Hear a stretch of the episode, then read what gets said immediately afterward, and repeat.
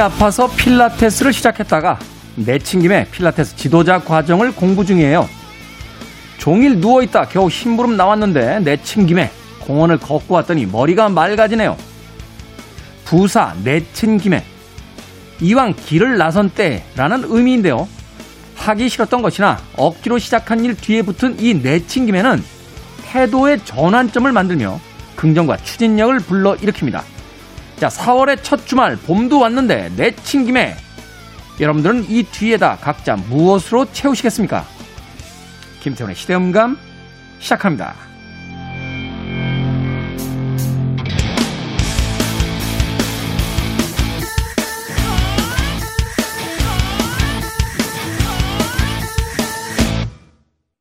그래도 주말은 온다. 시대를 읽는 음악 감상의 시대음감 김태훈입니다.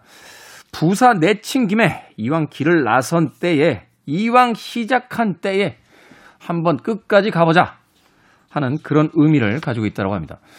생각해보면 제 인생도 내친 김에가 아니었나 하는 생각이 들어요. 어, 친구 따라갔던 음악 학원에서 어, 내친 김에 드럼이나 배워볼까 하다가 오늘날 여기까지 와 있습니다. 그 친구 어디 갔어? 예? 너 때문에 망했어. 이렇게 얘기할 수도 있겠습니다만 내친김이라는 의미는 사실 긍정적인 의미를 갖고 있는 거죠. 몇 년 전엔가 그 선배가 하는 커피숍에 갔다가요. 정말 맛있는 커피를 얻어 마신 뒤에 내친 김에 나도 커피 좀 배워봅시다. 라고 해서 바리스타 교육을 받았던 그런 기억도 있습니다. 무엇인가, 아, 소위 각을 잡고 어, 정색을 하고 시작하기 쉽지가 않죠. 그런데 장난처럼, 취미처럼, 그저 스쳐 지나가는 일상처럼 시작했다가 내친 김에 해보는 것. 그것도 굉장히 좋은 아이디어와 또 삶의 태도가 아닐까 하는 생각이 듭니다. 공부라는 것도 몇 날 며칠 몇 시부터 어, 제대로 할 거야 라고 하는 게 아니라 옆에 책이 있어서 슬쩍 들춰본 김에 운동 역시 그래 날씨가 좋은데 마침 운동화를 신고 나온 김에 누군가를 만날 때도 뭐 이렇게 우연히 둘이 앉아서 어, 같이 밥을 먹게 됐으니 내친 김에 이건 좀 어울리지가 않나요? 예, 내친 김에 아무튼 지금 하고 있는 일을 아주 부드럽게 연결시키고 연장시키는 마법 같은 주문이 되지 않을까 하는 생각 해보게 됩니다. 자, 우연히도 채널을 돌리다가 김태원의 시대음감에 머무르셨다면 내친 김에 계속 애청자가 돼주시는 것도 하나의 방법이지 않나 하는 생각합니다. 자, 김태원의 시대음감, 시대 이슈들을 새로운 시선과 음악으로 풀어봅니다. 토요일과 일요일, 일라디오에서는 낮 2시 5분, 또 밤 10시 5분 하루에 두 번 방송이 되고요. 한민족 방송에서는 낮 1시 10분 방송이 됩니다.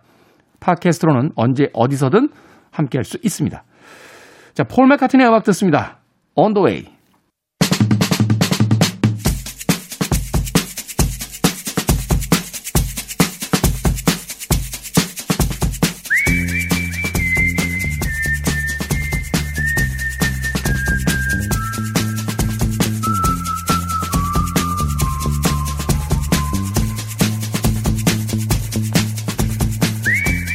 주간 사람들이 많이 본 뉴스 그리고 많이 봐야 하는 뉴스를 소개합니다. Most and Must KBS 탐사보도부의 강병수 기자 나오셨습니다. 안녕하세요. 안녕하세요. 강병수입니다. 참고로 지금 저희가 방송 녹음을 하고 있는 시점은 4월 1일 목요일 현재까지 나온 기사들과 상황을 바탕으로 진행되는 점 양해해 주시길 부탁드리겠습니다. 네. 자, 먼저 한 주간 많이 본 Most 뉴스 키워드부터 만나볼까요? 네, 제일 먼저 사람들이 많이 봤던 기사는 이 청와대 김상조 청와대 정책실장 경질 관련된 뉴스입니다. 네. 문재인 대통령이 임대차 3법 직전 자신의 아파트 전세 보증금을 14.1% 올린 것으로 확인된 김상조 청와대 정책실장, 이제는 전 청와대 정책실장이겠죠. 네. 논란 하루 만에 전격 경질했습니다. 김 전 실장 같은 경우는 지난해 7월 29일이죠. 본인과 배우자 공동명의인 이 서울 강남구 청담동 아파트의 전세 보증금을 14.1% 올리는 계약을 맺었는데 이게 임대료 인상폭을 5%로 제한한 임대차 3법 시행 이틀 전이어가지고 좀 논란을 빚었었습니다. 네. 지금 주택 문제가 굉장히 첨예한 뉴스이기 때문에 맞아요. 또 이게 사실은 이제 정권에 대한 어떤 그 정부에 대한 신뢰의 문제가 가장 큰 사안이기 때문에 그렇죠. 핵심 정책을 맡고 있는 이 관련자들의 이런 행동이 사실은 우연으로 이제 보이지가 않는 거죠. 네. 다음 뉴스 어떤 뉴스입니까? 이 비슷한 맥락에서 요 이낙연 더불어민주당 상임선대위원장이 정부와 여당이 이 주거 현실 제대로 보지 못했고 정책 세밀히 만들지 못했다. 면서 이 부동산 정책 실패를 공식 사과했다. 이런 내용들이 사람들의 관심을 많이 모았습니다. 어쨌든 음, 네. 이 부동산 관련 뉴스가 굉장히 사람들의 눈길을 모은 그런 뉴스라고 말할 수 있을 것 같습니다. 자, 그런가 하면 서울시장 선거 네. 뜨겁죠? 갈수록 설전 거세지고 있습니다. 특히나 이 내곡동 땅 보금자리 지구 지정과 관련해 가지고 설전이 유난히 거센데요. 이 당시 시장이던 오세훈 후보가 개입했느냐 이거 여부에서 이제는 이 오세훈 후보가 땅을 알았냐 몰랐냐 이 내곡동 땅을 알았냐 몰랐냐 요거와 관련된 거짓말 공방으로 바뀌고 있는 모습인데 박영선 후보 같은 경우는 이제 오세훈 후보에게 거짓말쟁이다 이렇게 얘기를 하고 있고 오세훈 후보는 박영선 후보에게 이 거짓말 프레임 씌우기 도사다 이러면서 서로 날선 공방을 주고받고 있는 그런 상황입니다. 네. 그런가 하면 일본의 고교 교과서 예전에는 좀 이제 다른 기재를 하는 교과서도 있었는데 네. 모든 교과서가 독도는 일본 땅이다 이렇게 이제 주장을 하기 시작한 거죠. 정말 한도 끝도 없이 나아간다 이렇게 이야기할 수 있을 것 같은데 이 내년부터 일본 고등학교 1학년이 사용하는 교과서에 독도가 일본 고유 영토라고 적혀 있는 것으로 확인이 됐습니다. 이 일본 정부의 검증을 통해 공개한 지리, 역사 그리고 공공 과목 등이 서른 종의 교과서에 모두 다 이 독도가 일본 땅이다 이렇게 적혀 있는 건데 2016년 때도 시사에 관심이 있으신 분들은 좀 기억을 되돌려 보면 한번 이런 논란이 있었어요. 그래서 2016년 검정 때는 이게 치- 전체의 77% 정도였었는데 아, 그때도 이거 너무한 거 아니냐, 어? 지금 역사를 왜곡하려 드는 거 아니냐 이런 굉장히 반발이 심했었는데 이번에는 모든 교과서에 이런 주장을 담고 있습니다. 특히나 지리 교과서 여섯 종 같은 경우는 한국이 독도를 불법으로 점거하고 있다. 이런 주장도 교과서에 버젓이 실려 있는 그런 상황이라고 하더라고요. 아니 뭐 자기 나라 교과서 자기들 마음대로 만드는 거야 상관할 바가 아닙니다만 이렇게 역사를 왜곡해 놓으면 네. 이 왜곡된 역사로 공부한 젊은이들이 국제사회에 나갔을 때 그렇죠. 사실은 거기서 굉장히 많은 어떤 혼란들이 생기게 되는 거잖아요. 네. 역사라는 게 단지 주장한다라고 다 끝나는 게 아니라 맞습니다. 그 역사관을 가진 이제 젊은이들이 세계로 나가서 상식을 가진 사람들과 이제 살아가야 될 텐데 네. 이건 자충수 아닌가요? 자기들도 그렇죠. 그래서 이 역사 교육에 사실 그렇게 많은 힘을 쏟는 건데 더 화나는 뉴스는 이 일부 교과서 같은 경우는 위안부 그리고 강제징용 등 보상 문제도 모두 해결됐다. 이런 일본 정부의 주장을 그대로 담고 있기도 하고요. 특히나 이 위안부 관련 기술이 대체로 분량도 줄어들었고 특히나 이 위안부 동원의 강제성을 언급한 교과서는 거의 없다. 이렇게 봐도 될 것 같은데 뭐 가령 다이치가쿠샤 이런 역사 교과서 같은 경우는 많은 여성이 위안부로 전장에 보내졌다. 이 정도만 표현을 하는 경우도 있었고 뭐 지쿄 출판사에서 나오는 역사 교과서 같은 경우는 위안부 문제를 태평양 전쟁 말기에 벌어진 오키나와 전투 기술 대목에서만 한정적으로 다뤄서 아 우리 이거 안 다룬 거 아니다. 이렇게 이야기를 하지만 사실상 제대로 된 정보를 제공하지 않고 있는 그런 역사 기술을 하고 있는 상황인 거죠. 그러니까요. 있었던 역사를 두고 화해하는 것도 사실 쉽지 않은데 이게 반복된 채로 이렇게 좀 반목이 갈수록 커지면은 과연 한일 관계에 제대로 된 한일 관계뿐만이 수 아니라 있을지 이제 위안부 문제는 사실 국제사회가 다 이제 주목하고 맞아요. 그 이야기하고 있는 부분이기 때문에 이제 젊은이들의 감각을 이렇게 만들어 놓으면 일본은 결국 어, 자충수를 놓고 있다라는 네. 또 생각을 해보게 됩니다. 자 이번 주에 우리가 꼭 봐야 할 Must 뉴스 어떤 네. 뉴스입니까? 제가 가져온 Must 뉴스는 이 학생 연구원도 산재 보상을 받는다. 대학원생 노조는 이것 이것에 대해 일부 전진했다 이렇게 표현했다는 제목의 기사를 가져와 봤는데요. 네. 이 문제가 된 사건이 하나 있었습니다. 이 사건을 간략하게 이야기를 좀 드리면 2019년 12월에 경북대학교 화학관에서 폭발 사고가 일어났었는데 당시 이 사고로 대학원생 임모 씨가 전신에 3도 화상을 입고 치료를 받고 아, 있었어요. 참 부상도 네. 참 끔찍한 건데 삼도 화상이면 중화상인데요. 그럼요. 네. 정말 끔찍한 화상이었는데 더 큰 문제는 화상 치료고 하다 보니까 치료비가 워낙 많이 드는 거예요. 그래서 그 당시에 돈으로 이제 한 10억 원 정도 돈이 치료비로 나왔는데 뭐 교수님들이나 아니면 주변 동료들이 이렇게 돈을 모아서 한 반 정도는 충당을 했는데 나머지 돈은 여전히 막막한 이런 상황이 한번 언론에 보도가 된 적이 있었는데 당시 이런 문제가 왜 불거졌었냐 보면은 이 그동안 대학 실험실에서 연구를 하다 다친 학생 같은 경우는 이 연구실 안전법에 따라 가입하는 민간보험으로 5천만 원까지는 보상을 받을 수 있는데 음. 이게 사실 뭐 화학이나 이런 위험한 물질을 다루는 곳에서 일어나는 부상 그리고 그로 인해 일어난 부상을 치료하는 돈에 비해서는 턱없이 적은 비용이었었거든요. 네. 그래서 이 범위를 넘어서는 치료 비용은 본인이 부담해야 되는 그런 상황이었었는데 이런 상황을 두고 뭐 대학원생 노조나 이런 곳에선 아 이게 대학원생들이 만약에 근로계약을 맺어서 산재보험을 적용을 받을 수 있다면 부상을 입은 뒤에 치료를 하는 과정에라도 조금 마음을 놓고 치료를 받을 수 있을 텐데 이게 잘 되지 않고 있다. 이런 문제가 좀 제기됐었습니다. 네. 그래서 요번에 이 문제를 해결할 수 있는 좀 진일보된 변화가 나타나서 그 내용을 좀 소개시켜 드리려고 가져와 봤습니다. 네. 이게 사실은 좀 학생들 입장에서는 안전의 사각지대에서 실험을 하고 있는 거잖아요. 그렇죠. 보험도 해결이 안 되고 또이 실험이라는 것도 사실은 팀의 일원으로서 이제 참가를 한 건데 네. 최소한의 안전장치는 좀 있어야겠다라는 사실을 다시 한번 이 뉴스를 통해서 이제 알게 됐는데요. 맞습니다. 네.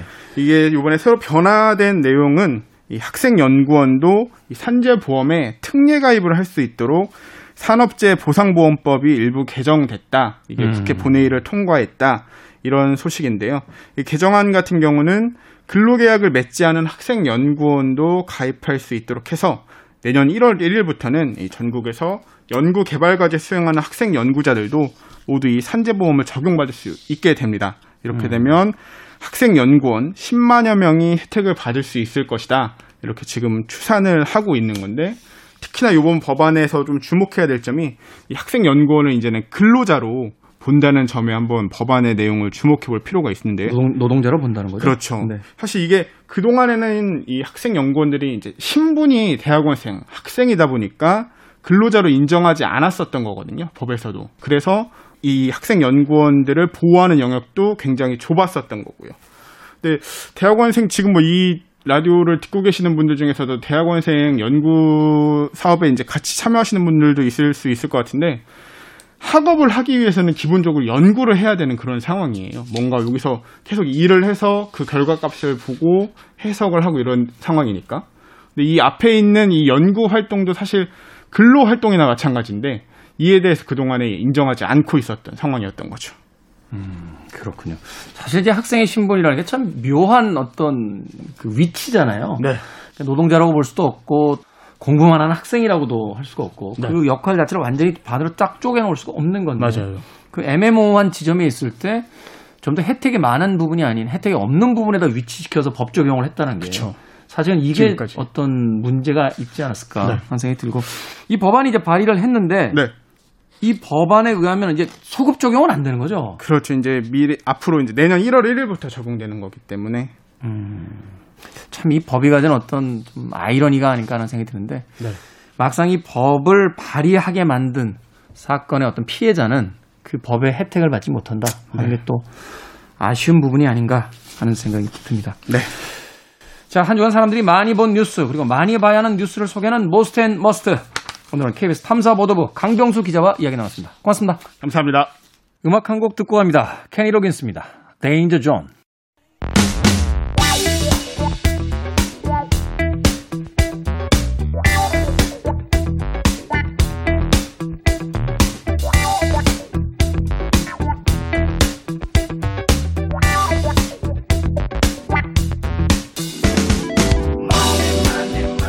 열심히 일한 개미는 허리 디스크에 걸리고 매일 노래 부르며 놀았던 베짱이는 가수가 되어 대박이 나는 세상.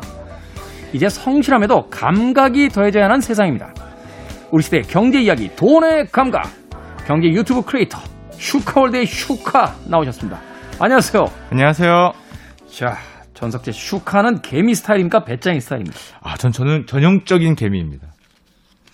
왜요? 제 생각에도 좀 대견하게 요즘 열심히 하고 있거든요. 뭘 그렇게 열심히 하는지 좀 여쭤봐도 되겠습니까? 어, 제가 회사 다닐 때보다 오, 지금 더 열심히 뭔가를 하면서 살고 있는 것 같아서 음. 어, 나름 개미처럼 하고 있다. 허리 디스크에만 걸리지 않았으면 좋겠다. 이런 생각을 하고 있습니다. 근데 당연한 거 아닙니까? 사실 회사에 있을 때는 그래도 그 정해진 날짜에 고정된 급여가 이제 계속 들어오는 어떤 환경이었다가 이 프리랜서가 되게 되면 사실은 놀면 한 푼도 못 버는 이제 그렇죠. 페달을 계속 안 밟으면은 음. 자전거처럼 쓰러질 것 같은 뭐 그런 느낌? 아, 프리랜서 하니까 그런 느낌이 들더라고요. 그렇군요. 그래서 회사는 회사 끝나면은 그래도 밤에는 와서 마음껏 쉬었는데 야, 이거는 낮에도 밤에도 좀 애매하게 쉬지도 않고 일하지도 않는 음. 그런 상황이 좀 계속되는 것 같습니다. 그렇군요. 자, 오늘의 이제 슈카 월드 돈의 감각. 네. 메타버스라는 말이 요새 최근에 많이 들리고 있습니다. 아, 이 메타버스 뭡니까? 예, 요즘에 정말 많이 들리는 단어인데요. 이 메타버스라는 단어의 원래 뜻은 1992년에 나온 Snow Crash라는 소설에서 나온 단어라고 합니다. 네. 이 소설 속에 아바타가 활동하는 세계가 메타버스라 그러는데 이 메타버스의 뜻을 보면 앞에 meta는 초월하다, 현실을 초월하다, 초월하다. 이런 느낌이 있고 뒤에 verse는 universe이니까 우리가 살고 있는 이런 현실을 초월한 우리 표현으로는 약간 가상현실 이런 걸 이제 메타버스라고 하는 거죠. 요즘에 많이 들리는 이유는 이제 미국 시장에 로블록스라는 게임 회사가 상장을 했습니다. 로블록스. 예, 근데 그 회사가 메타버스를 추구하는 회사라고 알려져 있고 또 워낙에 가치를 지금 뭐 50조 가까이 받고 있기 때문에 네. 사람들의 관심이 좀 많이 쏠리고 있죠. 50조 정도다. 엄청난 금액인데. 근데 이제 가상 현실.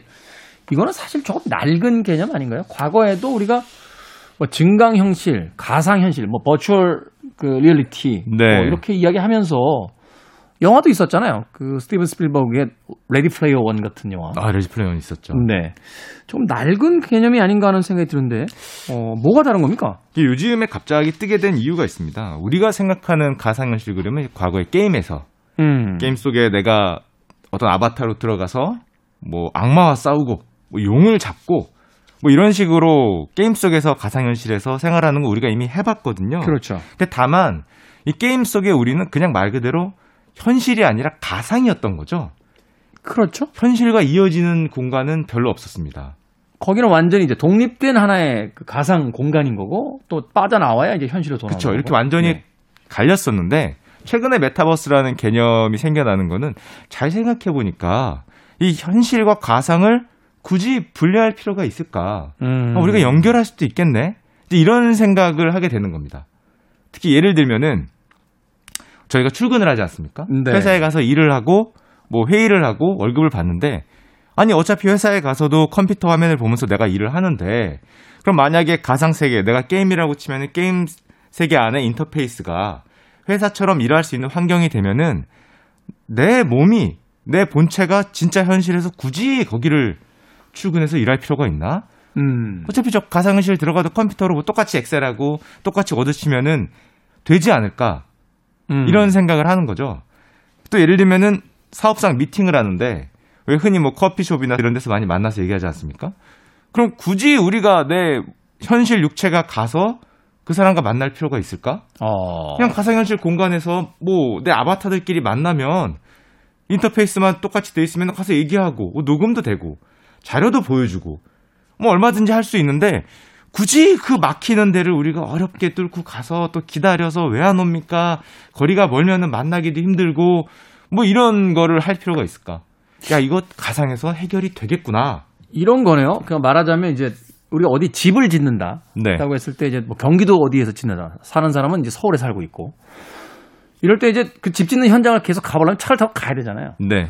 그게 아니라 가상 현실 속에 똑같은 어떤 맵을 가지고 공간의 어떤 건물들까지도 그대로 복사가 된 상태에서 그 사람이 경기도에 짓고 있는 집을 말하자면 이 가상 공간에서 짓고 있는 걸로 이제 그 기록이 되면 그냥 나는 이 가상 현실 속에 들어가서 현장에 가서 현장 감독하고 얘기하고 지금 상황이 어느 정도인지 검토도 해볼 수 있고 그렇죠. 궁극적으로는 거기까지 가기를 바라는 건데 아. 초기 단계만 하더라도 일할 수 있는 인터페이스만 가상에서 만들어주고 회의할 수 있는 공간 예를 들면 뭐 광화문 사거리 같은 거라도 가상에서 만들어 놓고 하면은 우리가 일하거나 만나고 하는 것만 가상이 흡수를 해도 나머지는 점점 점점 확대를 해 나갈 거다. 어. 이런 생각을 하는 거죠.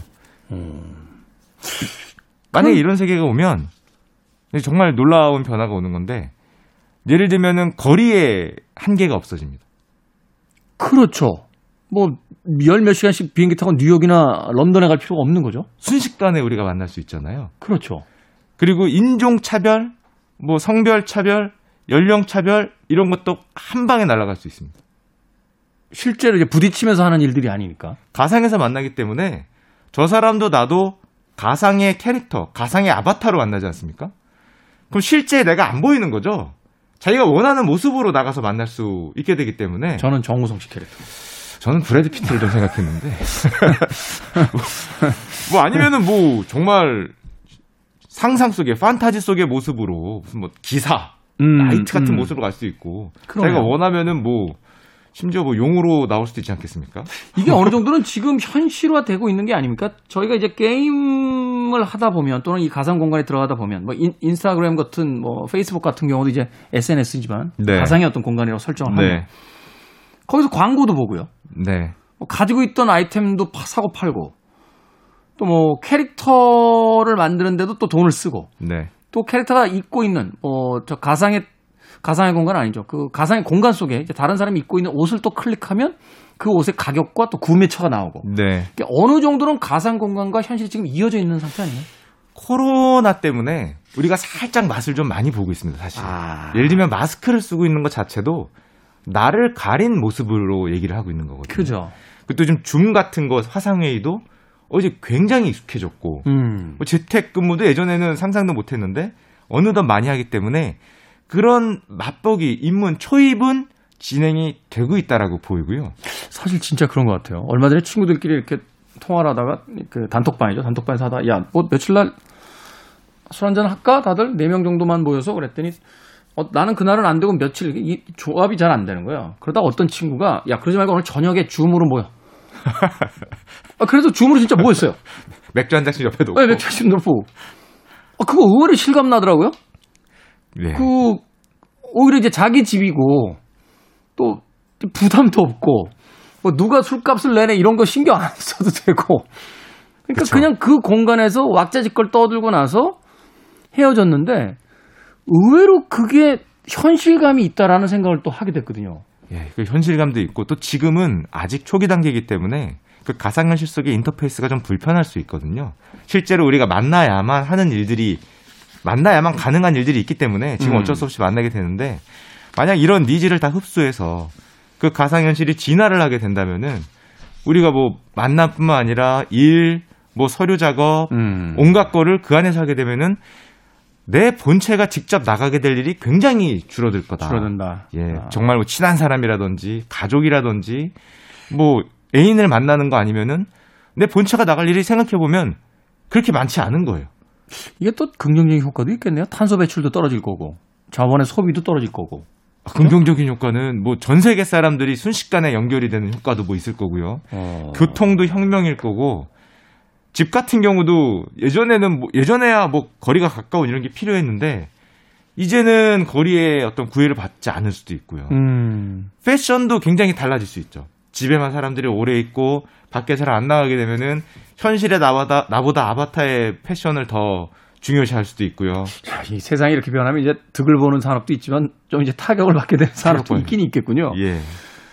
그런데요, 이 메타버스 속 에서의 어떤 업무, 일단 음, 그쪽으로 이제 포커스를 해서 지금 개발 중이로 알려져 있으니까 네. 몇몇 사람들, 특히 이제 뛰어난 그 경영자들 중에 이제 재택근무 잘 안 믿는 사람들이 있잖아요. 최근에 들은 뉴스 중에 하나가 뭐냐면 재택근무를 하는 사람들에게 집에 어디를 근무 공간으로 설정할지 미리 이제 말해라 하는 것도 있다고 하더라고요. 그러니까 거실에서 컴퓨터를 보면 근무를 인정해 주겠는데 방에 들어가면 이건 근무지 이탈이다. 말하자면 업무 태만을 좀 예, 우려하는 업무 거죠. 테마이다. 예. 왜냐면 이제 저도 이제 집에서 일하다 보면 이게 일인지 그냥 누, 워서 뭘 하는 건지 애매해질 때도 있고 상의는 정장인데 하의는 하이는 이제 이제 반바지 차림으로 앉아 있던 또 스티브 잡스 같은 그 기업인은 생전에도 재택근무를 거의 믿지 않았다라고 하고 이 네. 기업의 어떤 그 건물도 이렇게 도나스형으로 만들어져 있잖아요. 이 건축가한테 얘기 드렸더니 이게 계속 뱅글뱅글 돌면서 우연히 사람들을 마주쳐라. 그래야 거기서 음. 어떤 업무의 창의성이 나온다. 뭐 이런 걸 이제 만들기 위한 공간이었다. 뭐 이런 이야기도 하던데 네. 어떻습니까? 이 근무의 어떤 효율성에 대한 부분들은. 저도 구글에서 그런 얘기를 들었습니다. 일부러 복도를 좁게 만들었다. 아, 왔다 갔다 하면서 부딪히라고. 서로 얘기하라고. 어. 그래야 업무 효율성이 나고 그래야 창의성이 안 되지 그런 말을 들었던 적은 있는데 정말 복도가 좁더라고요. 그러니까 딱 두 명 지나갈 수 있게 건물, 만들어놨던데 건물 잘못 지어놓고 나서 괜히 그런 거 아닙니까? 일단 사람들이 걱정하는 거는 재택근무를 하다 보면 업무 태만하고 실제 효율이 안 날 거기 때문에 과거와 다르지 않겠냐 이런 걱정을 하는데 제 개인적인 생각에는 아마 반대가 될 겁니다. 음. 재택 그 어떤 가상현실 속에서 우리가 근무를 하게 되면은 더욱 더 어떤 가혹한 근무 조건이 될 수 있다고 생각을 하거든요. 네. 실제로 약간 예를 들어 보면은 우리가 만약 게임 같은 걸 한다고 했을 때 그 안에 들어가서 우리가 움직이는 0.1초, 1초 단위의 모든 게 다 기록이 됩니다. 음. 잠깐의 휴식 이런 것도 전부 다 기록이 되고 얘가 어떤 효율로 어떻게 일했는지가 명확하게 기록이 되고요. 얘 결과물뿐만 아니라 얘가 그동안 말했던 거에서부터 뭐 이때 뭘 했고 이때 뭘 했고 어떤 판단을 했고가 모두 기록이 되기 때문에 이게 또 점수화돼서 나와요. 음. 이 사람의 그레이드가 바로 바로 표기가 될 수 있고 오늘 너는 62만큼 일을 했어. 어제는 58인데 오늘 좀 일을 잘했네? 아니면 일을 못했네? 이런 게 알고리즘에서 바로바로 평가가 나올 거기 때문에 사람들이 더 힘들어질 수가 있죠, 오히려. 그러네요. 이게 잘못 쓰여지게 되면 이제 저 빅브라더처럼 되는. 네, 완전히 그럴 수도 음. 사실 기록되는 거는 너무 명확하기 때문에 네. 잠깐 쉬었습니다. 잠깐 담배 폈습니다. 그러면 어저께는 1분 20초 폈는데 왜 오늘은 1분 40초 피냐? 음. 20초가 늘었다. 지금 이런 걸로 평가를 받을 수도 있으니까요. 이게 이제 연봉 협상할 때 이럴 거 아니에요. 전체 영상이 다 녹화가 되면 분석을 딱 해가지고 김태현 씨 연봉 얼마 생각하십니까? 전 천만 원 올려주십시오. 그러면 어, 올해 한 해 동안의 업무를 분석해 봤더니 책상에 앉아 있던 시간이 작년에 비해서 2시간 말하면 뭐 20, 21시간이 줄었고요. 담배 태우신다고 나가신 시간이 2시간 반 증가했습니다. 그리고 어, 화장실 올해 뭐 배탈이 많이 나셨나요? 화장실 가신 시간이 좀 많고 분석이 다 되는 거 아니에요? 그렇죠. 쇼핑몰에 몇 번 들어가셨고요. 뭐 이런 게 나오는 거죠. 그러니까요. 어, 업무 중에 쇼핑 많이 하셨대요? 막, 막 이러면서. 이러면 이제 전문 용어로 이제 빼박이라고 그러죠. 이게 사실은 이제 근로자들의 어떤 그 노동자들의 어떤 감시 수단으로 쓰일 수도 있다라는 또 생각도 들게 되는군요. 저 감시 수단이면서 평가 수단으로 되기 때문에 사람이 점수로 나올 수도 있는 어떤 부작용을 좀 고려를 해야 되는 거죠. 그래서 오히려 태만보다는 너무 가혹한 환경이 될 수도 있다. 이쪽이 조금 더 뭐 우려를 하는 게 맞지 않을까 음. 이렇게 생각을 합니다.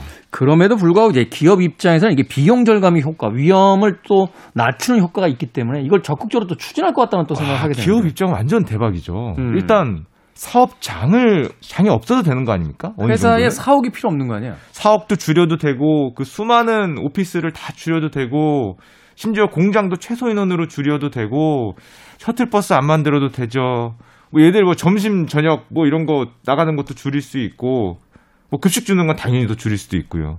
사실은 그 이번 정부가 이 주택 문제 때문에 굉장히 좀 곤혹을 치르고 있는데 어떤 분이 그런 이야기 하시더라고요. 정치권이 몇 년 동안 잡으려고 했다가 못 잡는 집값을 어쩌면 이 코로나가 언택트 시대를 만들면서 그 디지털로 연결이 되기 시작하면 더 이상 수도권과의 그 물리적 거리가 의미가 없어지기 때문에 집값에 대한 부분이 오히려 그 평준화될 수 있는 어떤 계기가 될 수도 있을 거다. 뭐 이런 이야기도 하시던데. 저 만약에 이 메타베스 메타버스라는 게 진짜 만약에 진행이 된다면은 최대 혁명이 아마 거리와 이동의 혁명일 겁니다. 음. 거리의 개념이 지금과 완전히 달라지는 거죠.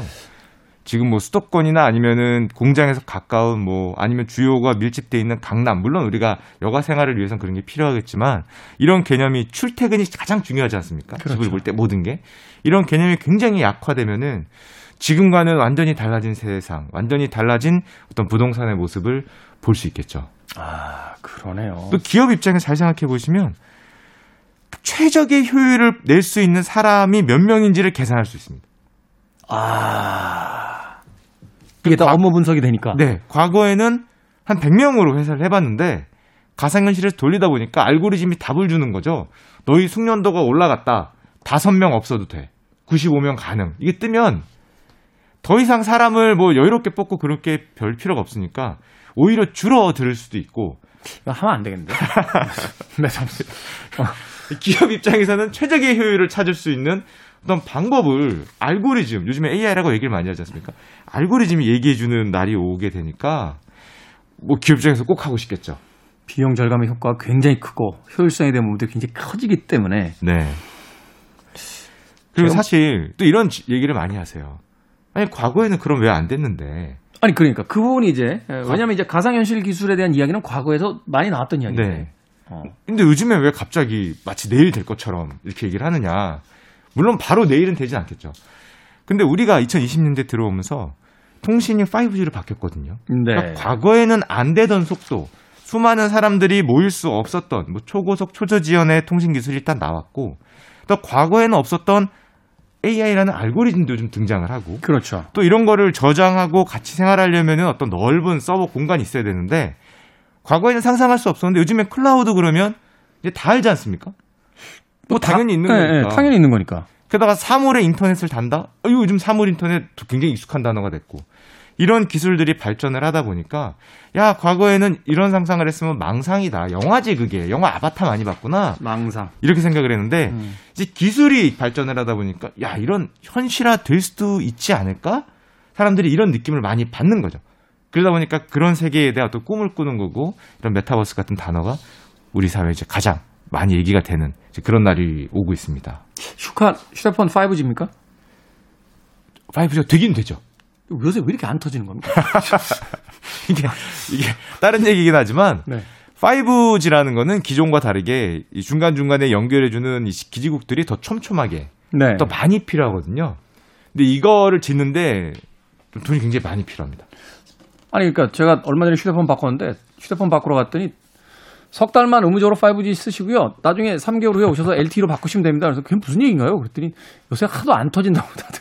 그래서 어쩔 수 없이 어. 의무로 3개월 쓰고 다 LTE로 바꾸는 추세다. 뭐 이런 이야기도 하던데. 근데 제 생각에 대한민국의 5G는 비교적 많이 깔려 있습니다. 그거는 맞고요. 해외에 비해서도 빠- 우리나라 또 그런 거 빠르지 않습니까? 그렇죠. 사람들이 성격이 급하니까 왜 안 되는 거야 이런 걸 많이 하기 때문에 많이 깔고 점점 점점 늘어나고 또 작년에 코로나 때문에 많이 못 간 거를 올해 많이 깔아서 아마 점점 잘 될 텐데 그것보다 더 큰 문제가 5G 망은 이제 깔리고 있는데 그 위에서 막상 할 게 아직은 잘 없습니다.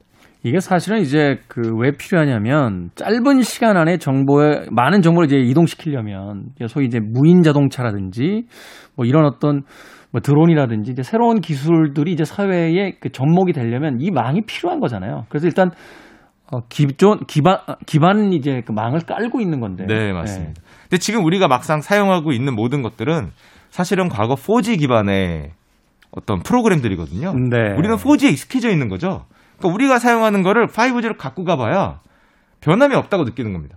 유튜브를 뭐 5G에 본다 그래서 거 네, 속도를 두 배로 않고. 보는 건 아니니까 네. 넷플릭스를 두 개를 키고 보는 건 아니지 않습니까? 그렇죠. 그러니까 4G 생활에 익숙해지다 보니까 5G 생, 5G를 바뀌는데 와서는 야, 뭐 바뀌는 게 없잖아. 지금 이렇게 생각하는 건데 3G에서 4G도 사실 그랬습니다. 처음에. 음. 그냥 4G 돼봐야 바뀌는 게 없잖아 그랬는데 유튜브, 넷플릭스 뭐 이런 영상들이 등장하니까 이제는 3G를 전혀 못 돌아가는 것처럼 5G에서는 5G에 어울리는 어떤 그런 프로그램들이나 그런 세계가 오면은 4G로 못 돌아가겠죠. 음. 예를 들면 아까 말씀드린 메타버스 같은 게 정말로 온다. 그런 가상현실에 어디 우리가 접속을 하게 된다. 어떤 프로그램일지, 어떤 뭐 게임일지, 어떤 세계일지 모르겠지만 그렇게 되면은 4G에서 만약에 이게 안 돌아간다. 그럼 이제 아무도 4G를 사용을 안 하겠죠. 그 이제 5G가 지금 당장은 모르겠지만 우리가 상상하는 것을 구동시키기 위해서 구현시키기 위해서는 반드시 필요한 체스판에 채- 판이 깔리고 있는 거고요. 음. 말이 잘 없기 때문에 이거 뭐야 이거 할 것도 없잖아 이렇게 생각을 하는 거고 말이 깔리게 되면은 이제 좀 상황이 달라지지 않을까. 음. 과거에도 그랬듯이. 근데 사람들이 이걸 쉽게 받아들일까요? 왜 전문 용어 중에서 언캐리 밸리라고 하잖아요. 네. 로봇이 인간을 너무 흡사하게 닮아가면 이제 거기서 거부하는 같은 것들을 이제 일으키게 되는 경우도 네. 생기는데 사람들이 과연 이 가상 현실의 세계에 흠뻑 빠져들 것이냐? 영화에서도 사실 3D가 나온 지가 굉장히 오래됐거든요. 수십 네. 년 전에 3D가 이미 상용화돼 있었는데 지금도 이제 거의 2D로 영화를 본단 말이죠. 네 맞습니다. 오히려 그 입체감이 이제 사람을 피곤하게 만든다라는 또 연구도 있기도 한데 어떻게 받아들일까요? 이 가상 현실 속에서의 사회생활을. 그리고 사실 기술적인 문제는 많습니다. 예를 들면은 전기차 시대에 전기차가 자율주행이 되면 손을 놓고 사람들이 화면을 볼 것이다 이런 생각을 많이 하잖아요. 근데 저 같은 사람들은 차를 탄 채로 화면을 보면은 울렁거려요. 음. 글자를 보거나 영상을 음, 보면은 음. 그럼 이거를 해결해 줄 뭐가 또 필요하겠죠. 이런 가상현실 세계도 마찬가지인데 다만 그건 있습니다. 사람들은 아바타가 움직이는 세계를 굉장히 선호할 가능성이 높다고 생각을 합니다. 음. 예를 들면 영화 아바타에서도 그 주인공은 원래 하반신이 마비된 그런 퇴역 군인이지 않습니까? 그렇죠. 근데 실제 아, 바타 세계 속에서는 그 나비족이라는 그 파란색 원주민들의 영웅이란 말이에요. 그렇죠. 이제 가상현실로 옮겨 이 사람에게는 이제 가상현실이죠. 예. 예. 네. 그러니까 자기는 원래 본 모습은 자기가 생각하기에는 영광만 있었고 이제 초라한 모습 바- 바뀌었는데 가상현실에서 내 꿈을 얼마든지 펼칠 수 있는 히어로가 되니까 어, 가상현실을 너무 좋아하는 거죠. 또 현실 속의 나보다 다른 모습으로 살고 싶어 하는 욕망은 뭐 우리들 누구나 사실은 다 갖고 있다고 생각이 되고요. 네. 요즘 또 연예계에서도 뭐 부캐 열풍 이런 거 많이 하지 않습니까? 확실히 많아졌어요. 어, 최근에 그 음성 기반으로 하는 SNS죠. 그 클럽하우스 같은 경우 네. 이 부캐 계정들로 들어오시는 분들이 굉장히 많더라고요. 그러니까 내 본 모습이 아닌 다른 모습으로도 한번 살아보고 싶고 내 본 모습에 구애받지 않고 다른 목소리를 내보고 싶고 다른 삶을 경험하고 싶고 이런 경험에 대한 욕망은 굉장히 크기 때문에 뭐 만약에 현실화 된다면 이런 뭐 어지럽거나 좀 적절하게 적응하지 못하는 것만 현실화 되면 사람들은 너도 나도 좀 하지 않을까 오히려 제가 걱정하는 건 너무 거기에 들어가서 진짜 현실로 안 나오실까봐 진짜 뭐 영화에 보면은 뭐 이상한데 이렇게 누워서 집 밖에 안 나오지 않습니까? 네. 정말 집 밖에는 무슨 런닝 차림으로만 나오고 뭐 이런 시대가 잘못 오면은 건강도 좀 안 좋아질 수 있고 운동도 좀 가뜩이나 이 살이 찌고 있는데 이 점점 뚠뚠해지고 뭐 그럴 수 있기 때문에 오히려 반대로 마치 게임 중독처럼 이런 가상현실 메타버스에 중독이 되면은 현실이 좀 약해지는 게 오히려 문제가 아닐까? 좀 다른. 개념이긴 한데요. 그 브루스 윌리스가 나왔던 영화가 있었어요. Surrogate라고. 제가 아마 그 제목이 정확한지 모르겠어요. 네 맞습니다. 이게 뭐냐면 그 집에 누워서요. 어, 뇌파로 이 움직이는 이 헬멧을 쓰면 머리띠 같은 걸 쓰면 집에 있던 자기의 안드로이드가 바깥으로 나갑니다. 네. 이 사람이 이제 경찰인데 위험이 없는 거예요. 왜냐하면 범인을 쫓다가 총에 맞아도 내가 맞는 게 아니라 안드로이드가 부서지는 거니까. 그래서 아바타들만 돌아다녀요. 바깥 세상에. 실제 사람들은 집에서 화장도 안 하고 이도 안 닦고 그냥 누워서 이 뇌파로 그것만 조종을 하는 이런 세계가 네. 펼쳐지게 되니까 사실은 가상현실이 일상화되게 되면 운동 부족이라든지 뭐 이런 일들은 뭐 당연히 벌어질 것 같은데. 만약에 로봇의 기술이 발전을 하면 뭐 매트릭스 같은 가상현실로 갈 건지 아니면 Surrogate 같은 정말 로봇이 움직이는 세계로 갈 건지는 뭐 아직 모르지만 일단 로봇 기술은 생각보다 발전이 느린 것 같고요. 좀 네. 어렵고 아무래도 물리적이니까. 그렇죠. 근데 이 가상현실이라는 거는 야, 이 프로그램만 잘 짜고 인터페이스만 잘 만들면 요즘에 기술 발전도 굉장히 빠르고 뭐, 뭐 VR, 뭐 AR 기술들도 점점 증가하는 걸 봐서는 굉장히 단조로운 모습의 가상현실은 비교적 빠른 시간에 시작할 수도 있겠다. 음. 우리의 업무 공간 같은 것만 해도 거기다 만들어 놓으면 비록 모든 현실을 포괄할 수 없겠지만 가상현실에서 내가 업무만 하는 이런 프로그램이 구동되기 시작하면은 사회가 조금씩 조금씩 조금씩 그쪽으로 바뀌지 않을까 이런 생각을 많이 하는 거죠. 끝으로 자산 거래 됩니까? 돈이 왔다 갔다 할 수 있으면 이 시장이 굉장히 커질 수 있는 어떤 가능성이 있는 건데. 가능하죠. 지금 우리 이미 보고 있습니다. 우리는 그 가상현실 속에 있는 뭐 비트코인 하나에 7천만 원 주고 사는 세상 아닙니까? 그러네요. 그러네요. 그 안에 있거든요. 숫자로만 존재하는 건데 뭐 이거 7천만 원이라 그러고 이뭐 어디 있는지도 모르겠고 그냥 당신이 얼마 가지고 있습니다라고 그냥 얘기해 주니까 아는 거지. 그렇잖아요. 비트코인도 맞습니다. 사실은 어떤 특정한 쓰임새가 있다라기보다는 주식처럼 가지고 있으면 오른다 하는 그것 때문에 이제 거래가 왔다 갔다 하는 또 거잖아요. 해킹도 안 당하잖아요. 그렇죠. 또 해킹도 안 당하고 이게 무한 복사될 걱정이 없기 때문에 음. 어떻게 보면 디지털 그래서 디지털 금 이런 표현을 쓰지 않습니까? 가치 보관의 수단이 혹시 있지 않을까 이런 생각을 하는 건데 똑같은 얘기를 하는 거죠. 어차피 이거 이런 이런 프로그램 붙였으니까 절대 복사가 안 돼. 네. 이거는 유일한 거야. 오리지널이야. 그러니까 우리는 가상 세계에서 얼마든지 거래할 수 있고 무한정 늘어날 걱정이 없어. 뭐 이런 얘기를 하는 시대가 오고 있는 거죠. 메타버스의 시대. 의외로 우리 곁에 바짝 다가와 있다라는 생각이 듭니다. 아, 새로운 경제의 뉴스 그걸 알아야 우리가 또 감각이 예, 날카롭게 세워지지 않을까 하는 생각이 듭니다. 우리 시대의 경제 이야기 돈의 감각 경제 유튜버 크리에이터 슈카월드의 슈카 씨와 함께 오늘 메타버스의 세계 이야기해봤습니다. 고맙습니다. 감사합니다. 저도 끝 인사 드리겠습니다. 지금까지 시대음감의 김태훈이었습니다. 오늘 끝곡은 자미로과입니다. Virtual Insanity.